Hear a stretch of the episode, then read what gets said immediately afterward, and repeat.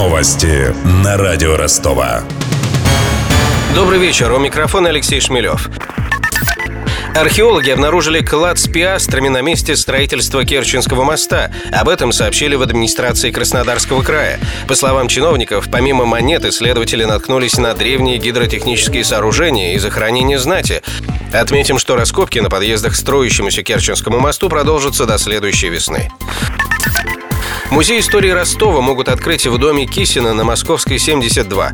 Это предложил сити-менеджер Виталий Кушнарев. Сейчас трехэтажный особняк 19 века находится в аварийном состоянии, но на реконструкцию у города пока нет денег. Несмотря на это, дом нужно сохранить, заявил Виталий Кушнарев на заседании Совета по развитию туризма. По словам чиновника, свое предложение он обсудил с губернатором Голубевым. Вчера мы проводили с губернатором совещание по созданию музея Отечественной войны, музея города Ростова-на-Дону. Мной был предложен для возможного варианта размещения здания на Московской 72. Это здание является архитектурным памятником. Да? Снести нельзя, отремонтировать не за что. Инвестор не приходит.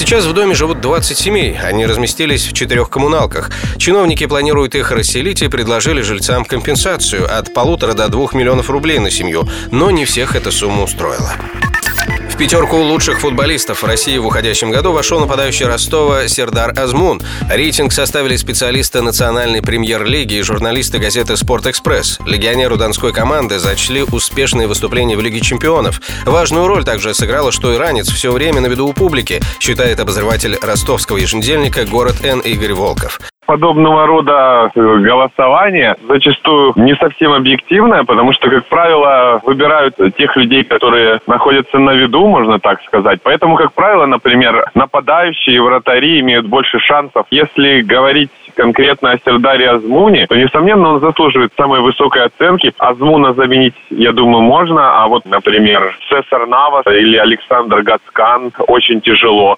Отметим, что Азмун играет за Ростов с февраля 2015 года, и сейчас его не прочь взять к себе сразу несколько европейских клубов, в их числе, например, английский Ливерпуль. Новый тренер у гандбольного клуба «Ростов-Дон». Им стал 42-летний Фредерик Бужан. Он 13 лет возглавлял клуб «Гавры», дважды выигрывал Кубок Франции. Затем тренировал женскую сборную Сенегала. Как сообщили в донском клубе, в Ростов Бужан прилетит уже в новом году, после того, как получит рабочую визу. Напомним, с прежним наставником донских спортсменок, датчанином Яном Лесли, контракт был расторгнут месяц назад. Про дороги. В Донской столице восьмибальный затор. Об этом сообщает сервис Яндекс Пробки.